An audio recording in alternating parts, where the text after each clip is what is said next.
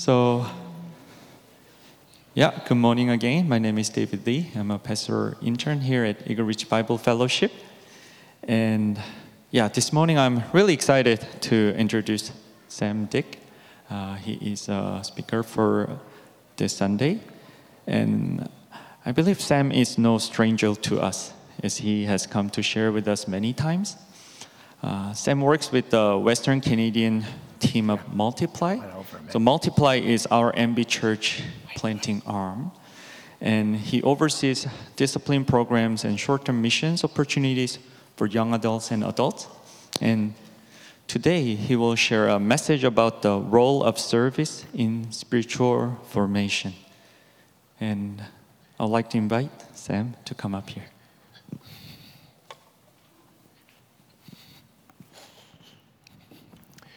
Thank you, Pastor David. It's good to see you again. It's good to be here, everybody. How are you doing? It's nice to worship with you this morning, and I bring greetings from my church, South Abbotsford Church, that is doing a grad celebration as well this morning. And uh, I'm missing it, but my son's on there on their screen with his grad photo. And so I've got two kids. My daughter's 20 years old, and my son's 18, and he's graduating. So we, I went to my first convocation on Friday because when my daughter graduated two years ago, there was no such thing. Things were banned everywhere, as you can imagine. And, uh, and then tomorrow, Monday, is, is graduation official. So um, he's sad. It's his first kind of milestone moment of moving on. He's uh, going to SFU next year. He'll try to figure out how to commute from Abbotsford so that'll be a fun challenge. And welcome to the young lady who's coming to UFV, my, my neck of the woods. Where'd she go? Did she leave? Yeah. She's probably helping and serving somewhere, isn't she? Um, yeah. So that's, that's kind of the stage of life I'm at. And uh, thanks for the introduction. I do work with Multiply, our global mission agency, and uh, it's, uh, it's just an honor to be able to do that in an equipping, mobilizing role. I make friends in many different ways. I've got a little coffee business you'll hear on the side that um, creates a market for some of the people our missionaries are serving in Myanmar. And uh, I'll, I'll, share about that in, in a way. I, you know, in one way I serve is that I will invite you to do the same sacrifice who you are for the sake of others. And, uh, and uh, so I did that. I do that even through, through, through a little coffee business. And I brought some here for you to taste. Actually, after this service, I think their after service brew is going to be Lighthouse Coffee. So you can try it. So you've been on a series of spiritual transformation. In case you didn't know, some of you might be new, some of you might be tuning in online, and you're like, what does that mean? Well, it's a series. And uh, today, like has been announced, it's uh, being transformed through service. So possibly the Holy Spirit's been teaching you things already. And just take a moment, just reflect back. You know, last week was the church. Ariel was preaching on how, how the body of Christ transforms us. And I, I, was, I actually listened to it, and I was struck by um, how she ended. And uh, usually I don't remember what happened last Sunday, right? You don't remember a sermon, and you might not either, but she paused with, with um, the words of that song, we will walk with each other, we will walk hand in hand, we will walk, or side by side. No, we'll walk hand in hand, and they'll know we are Christians by our love, by our love. Yes, they'll know we are Christians. You know, the walking and the working is service. I don't know. And how else will the, the world see and know we are Christians unless we express our love? And how do we do that if we don't serve? Um, what do you think of when you think of service? Christian service. Do you think of things like a typical list? And there's nothing, I'm not, I'm not belittling these, but do you think of being an usher? Do you think of teaching Sunday school if you play an instrument? Do you think of strumming or, or tinkling the ivories up here? What do you think of? Maybe you think of other things like volunteering, activism, serving in a soup kitchen, balancing your time. This is, this is time I give to the church. This is time for me and my family. Or this is time I give to the city, and this is time for my business. This is give back. This is me. I'm not, I, I was like, how do I prepare for a sermon like this without laying guilt trips on all of us to make us busier and to make us feel like we're not doing enough? Because that's not the intent. That would never be the intent. And my church is as guilty as any of them on kickoff week in the fall for, for kind of going, can we get a little more out of you in this building, on this campus, with our ministries? I, I'm, I'm not sure that's the only service activity. Like, what's the point and what's the why behind it and who are we and who is God and what's He inviting us to?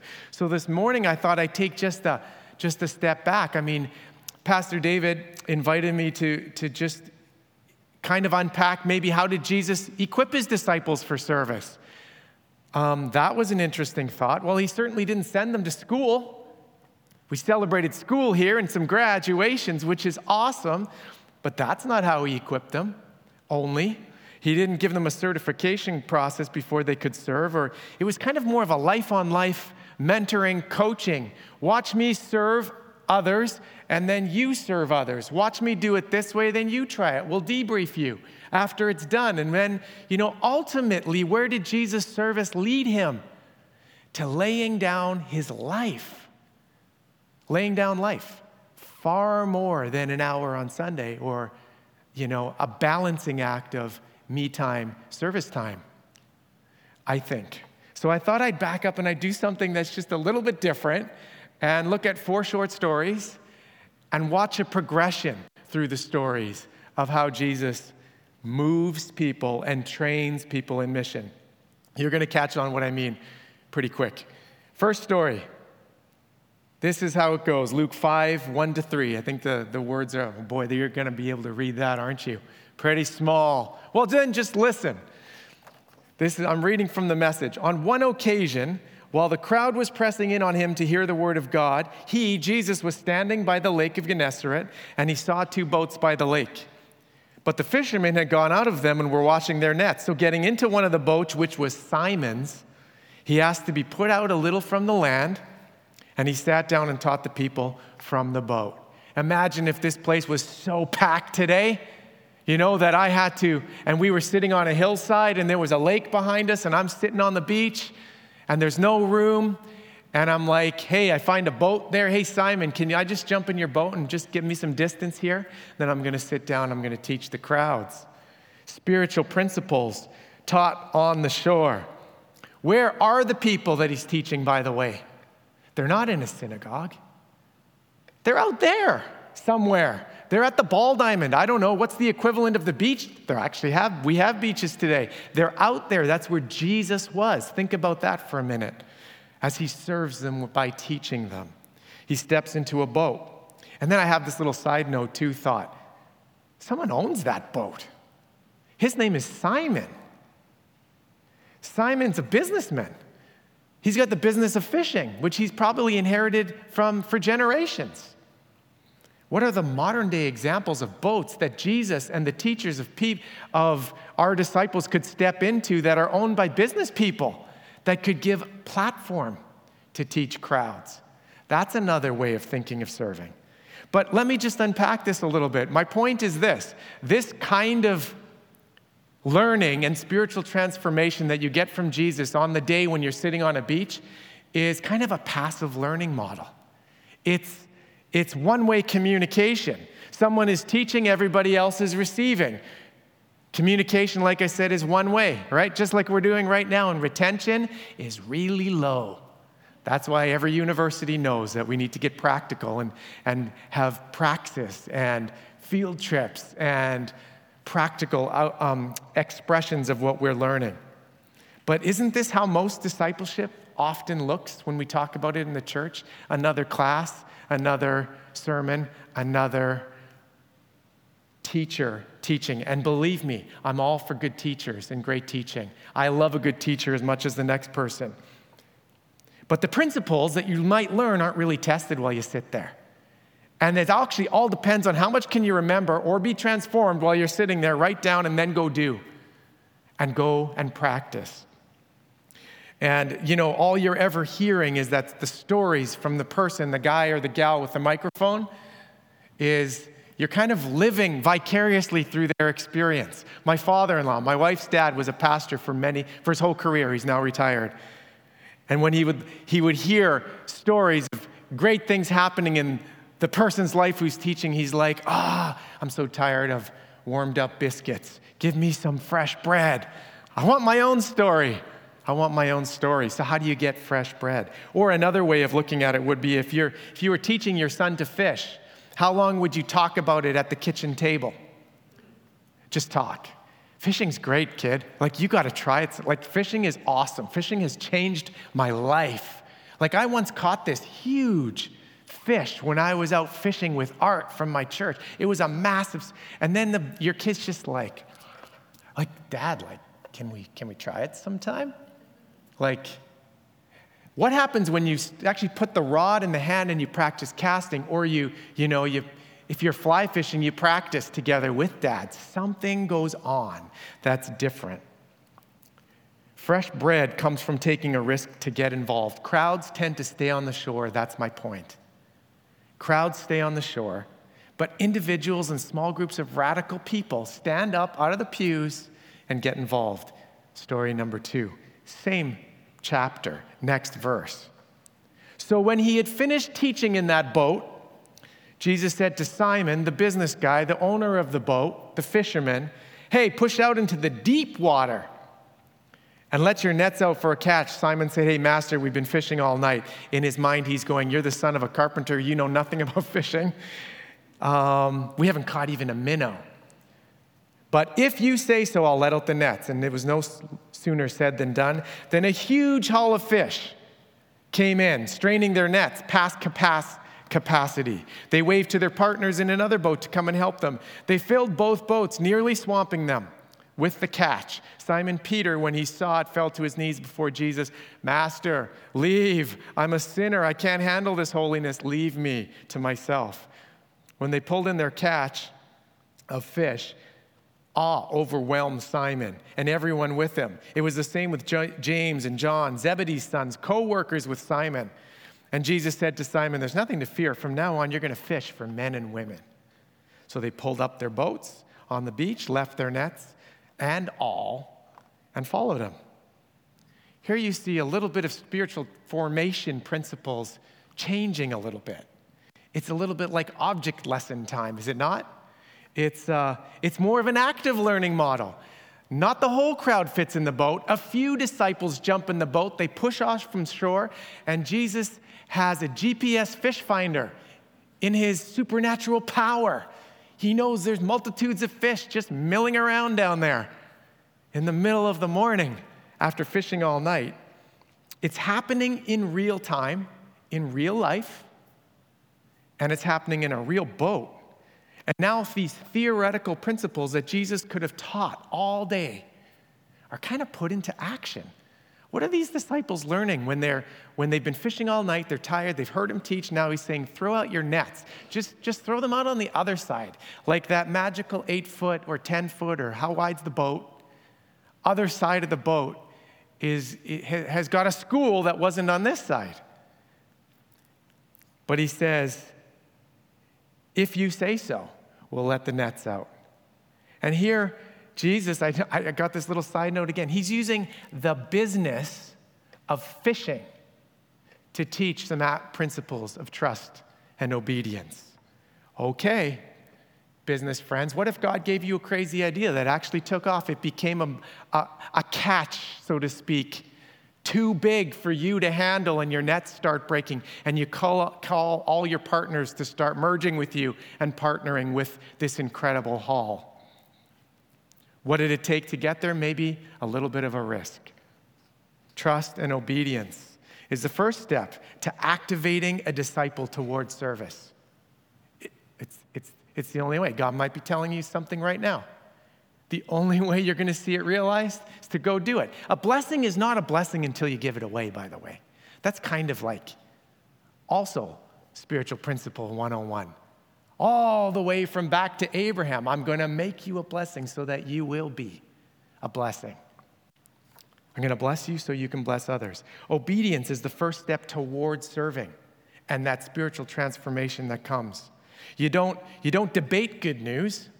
You can, we like to, but it's a lot better to go and share it with someone and demonstrate it with a pie or some felt need that somebody might have. You can send emails to refugees, but it's another thing to host one in your home, have them for dinner, put them up for night. You know, in, in the Ukraine, we have, a, we have a, an office in Europe, in Germany, and Johann Matthies and Heinrich Rempel, they are our staff, multiply staff in Europe, and they have been um, encouraging us and keeping a chat group open all the time from Ukraine, where pastors in, I will say, our Mennonite brethren denomination have become like chaplains on the front lines.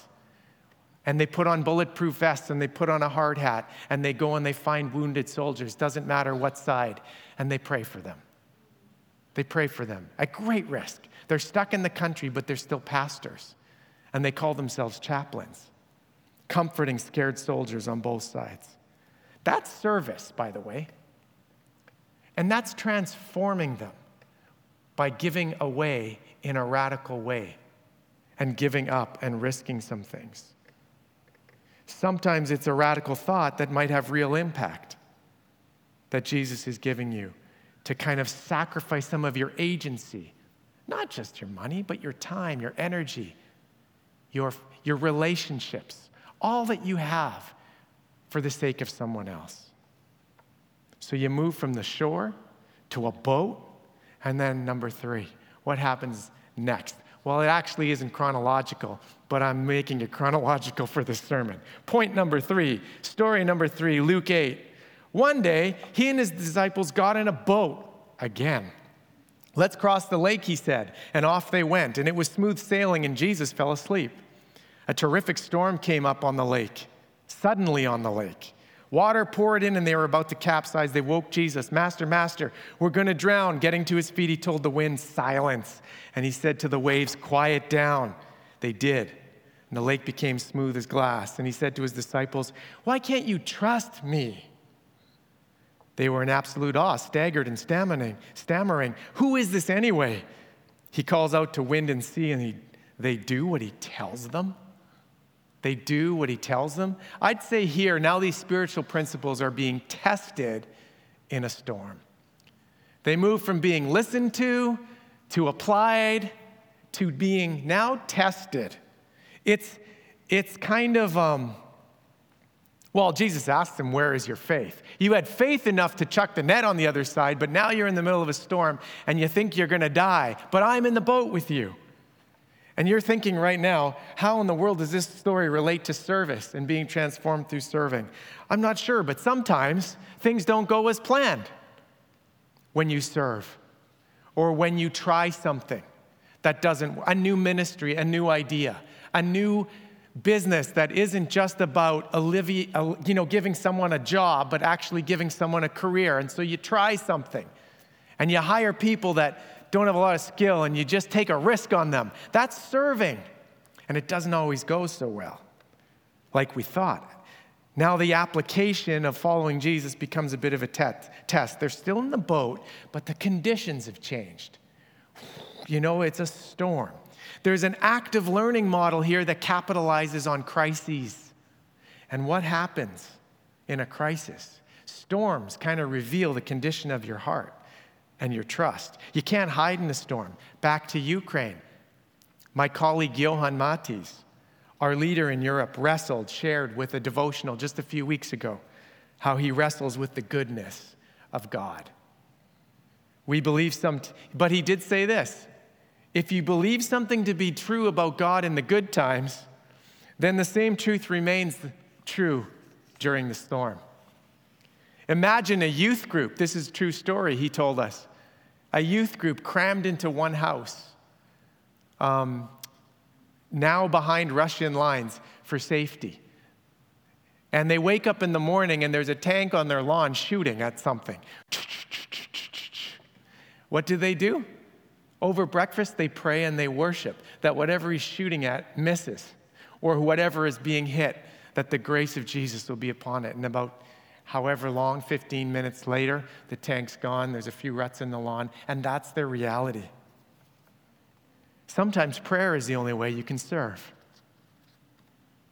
But it's worth it in a storm. When you have capacity to do nothing else. Sometimes when one is in crisis, it requires effort to help someone else.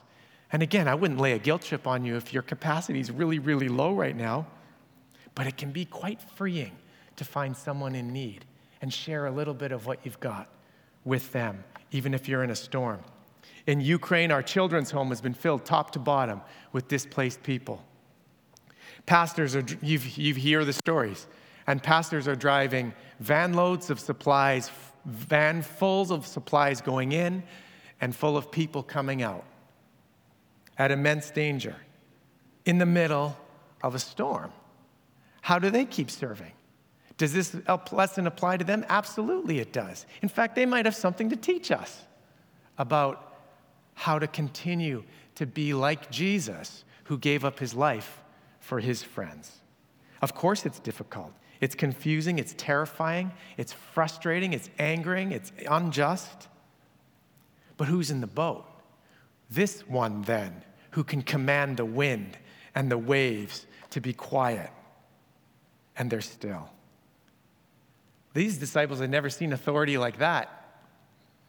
This is, and they were in awe and, and just completely in awe. You know, when you stay on the boat, on the shore, crowds don't get to see that kind of intimacy with Jesus. Or if you're in a storm, they don't know that kind of Jesus. Do you know that kind of Jesus? Have you experienced him? And you know, storms can appear to be major distractions, but this one happens to be just something to pass through so they can get to the other side. And on the other side, if you keep reading the story, there's a man that's been bound up by many, many demons and he gets set free and they get chucked into the pigs. And the enemy is caught at his own game. Storms can feel hopeless, but some storms end. And even though they last sometimes a long time, they're meant to be passed through. Something is going to happen perhaps on the other side. Yeah, we could talk a long time about our neglect and our lack of a theology of suffering, but sometimes it affects our, or our fear of suffering or our victory theology of getting to the other side. We, we forget to serve while life is hard. We forget to serve after COVID, and we've shrunk in size, and we don't know who's in and who's out, anyways. Great, there's lots of seats for people who don't know Jesus. That's what I'd say. Bring them in. Bring them in. My neighbor, I don't know if she's watching because I barely know her. She was watching walking her dog yesterday, and I don't know her because we're new in a community in a townhouse complex. And she told me she's she's doing this crazy thing. Have you ever heard of it? It's called Precept Bible Study. And I'm like, yo, I've heard of it. It's awesome. What are you learning, Lynn? And she just told me, I'm, I'm thinking of taking my daughter on a tour of Israel with the, with the teacher of this precept Bibles. I'd never heard of it. She was in Arizona on vacation where she heard of precept Bible study online. Now she's 10 doors down in my townhome complex studying the Bible. People all over the place are finding and meeting ways to grow in Jesus. Her husband doesn't care, she said, too much for what she's doing. But I just was asking her questions about what she was learning. It was fascinating. Even after storms, there's still hungry people out there, friends, like after COVID. And the church is still the hope of the world. I could say more about that, but let's go on to last point. Where are we moving after the storm? Well, Matthew 14 has this story. As soon as the meal was finished, they ate a meal. Jesus and his to insist that his disciples get in a boat. There's a little theme here. And go on to the other side while he dismissed the people. And while the crowds dispersed, Jesus climbs up a mountain this time so he can be by himself and pray. He stayed there alone late into the night. Meanwhile, the boat was far out at sea, and the disciples are all alone this time in the boat. You ever been in a storm all alone? It's even scarier than when you're with the master and he's asleep. And the, the waves come up again and batter the boat. And about four o'clock in the morning, Jesus came toward them, walking on the water. They were scared to death. It's a ghost, they said, crying out in terror. Jesus was quick to comfort them. Courage, it's me, don't be afraid. Peter, suddenly bold, jumped up. Master, if it's really you, call me to come out to you on the water. He said, Come ahead. Jumping out of the boat, Peter walked on water to Jesus. When he looked at, down at the waves churning under his feet, he lost his nerve and began to sink. He cried out, Master, save me. Jesus didn't hesitate. He reached down, grabbed his hand, and then he said, Oh, faint heart, what got into you? And the two of them climbed into the boat. That sounds pretty easy. It's pretty hard to do, I think, climbing into boats in the middle of a windstorm, but the wind died down. The disciples in the boat, having watched the whole thing, worshiped Jesus. Again, this is it, they said. You are God's son for sure. like, absolutely for sure. I just love this translation because it just gets to the organic, down to earthness of these disciples who are following a rabbi and a teacher in real time and learning how to serve people. Here, these spiritual principles are experienced. That's the word I would come up with. You got to experience this life on your own, know Jesus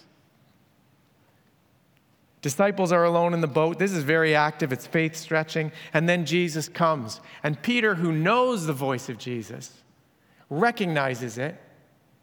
Can barely, you can barely pick out the, the shape of a human. They actually think it's a ghost because who else can walk on water? And Peter's like, No, that's Jesus' voice, man. If it's you, call me to come and I'm going to jump out of this boat.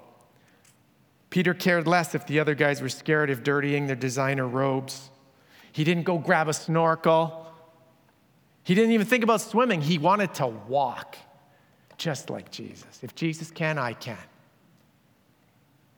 He was motivated out of love, not an attitude of doing, I think. That's my master. If he can do it, I can do it.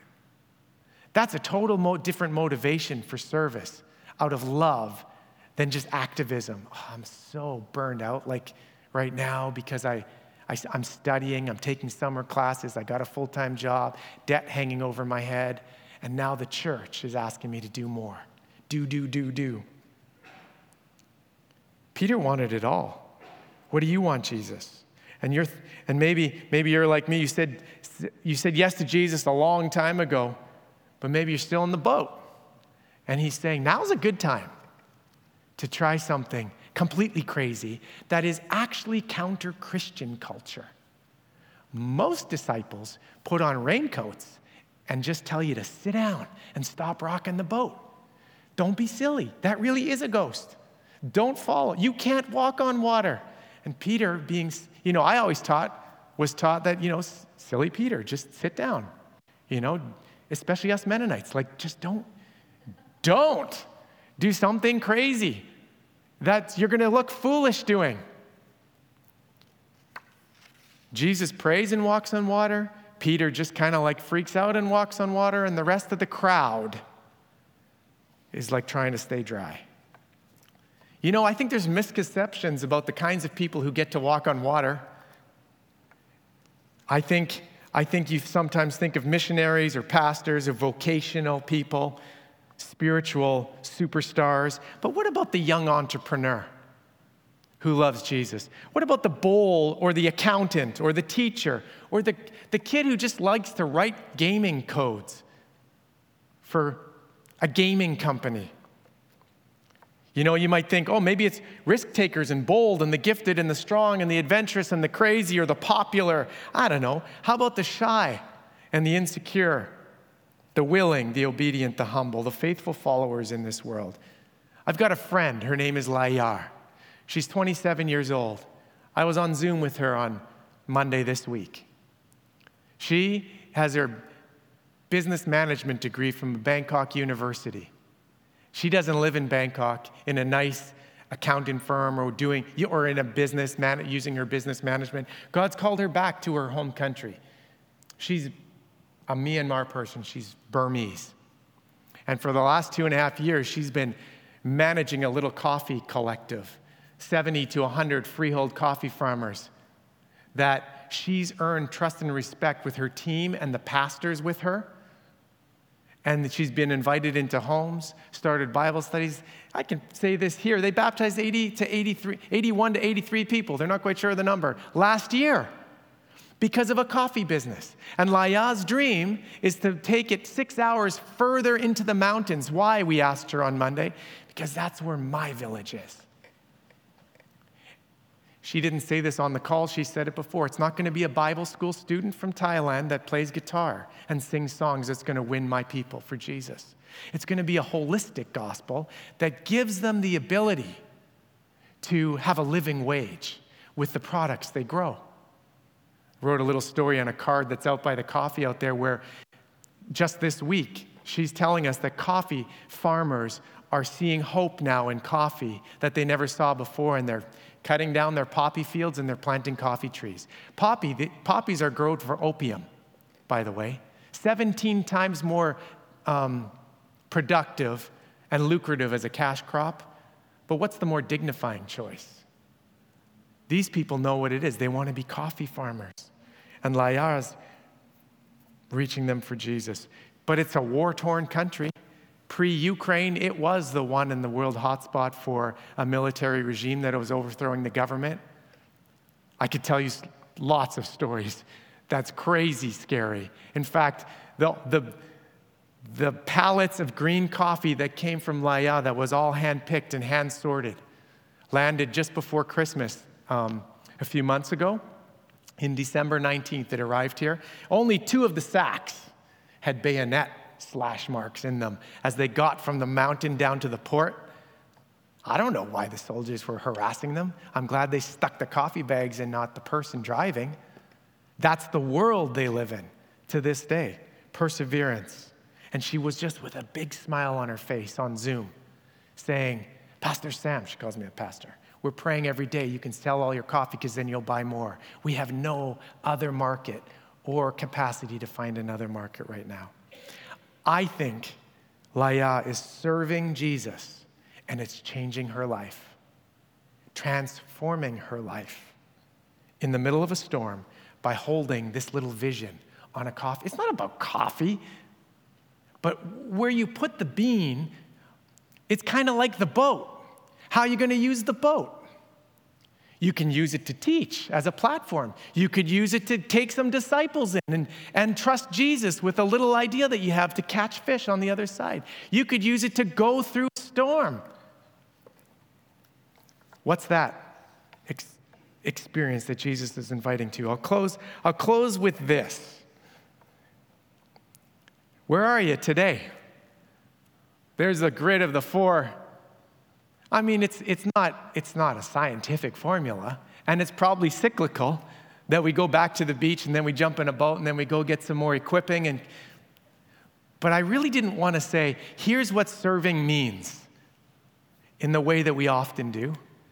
I want you to think about your whole life and everything you've got today, while it is today whether you're close to 80 or you're pushing 16 years old. You have something to bring to this world because we're still here. And mission or volunteering is another way of serving. And in this world that's super exploitative, I've got one slide here. Like we live in an exploitative world. It, it's, it's a world where you can take all you can get. And then you move and you become a Christian. It's like, let's be ethical. Let's do the right thing. Let's seek to help and let's create charity. I think there's another way of looking at life that Jesus invites us to. It's a kingdom worldview, it's a redemptive worldview where we seek to restore things that are broken. And I think as we sacrifice through service and seeking to love, that's going to change your life. And I invite you to do it. It's not too late. You've probably got experiences in the in past about doing this, restoring something to its original place, sacrificing so that something or someone can be transformed, or just creating something new to help someone. Doesn't that kind of inspire you? Or maybe getting beside someone who's starting something new and bringing your management skills so they can see their dream and vision implemented don't know who you are, but I want to encourage you to walk fearlessly with Jesus this week. This week. If you can't apply this this afternoon, what's the point of a sermon? You can, and I can. I can drive home to Abbotsford and go, Lord, how can I serve you? Because I want to be motivated by love like Peter did. Is there a boat you want me to get out of? Not because you're beating me up for sitting in the boat and being scared, but because you in love are beckoning me out onto the water. Service transforms us, my friends, and service definitely transforms others. Thanks for letting me share a little bit from my heart today. I think the worship team's coming.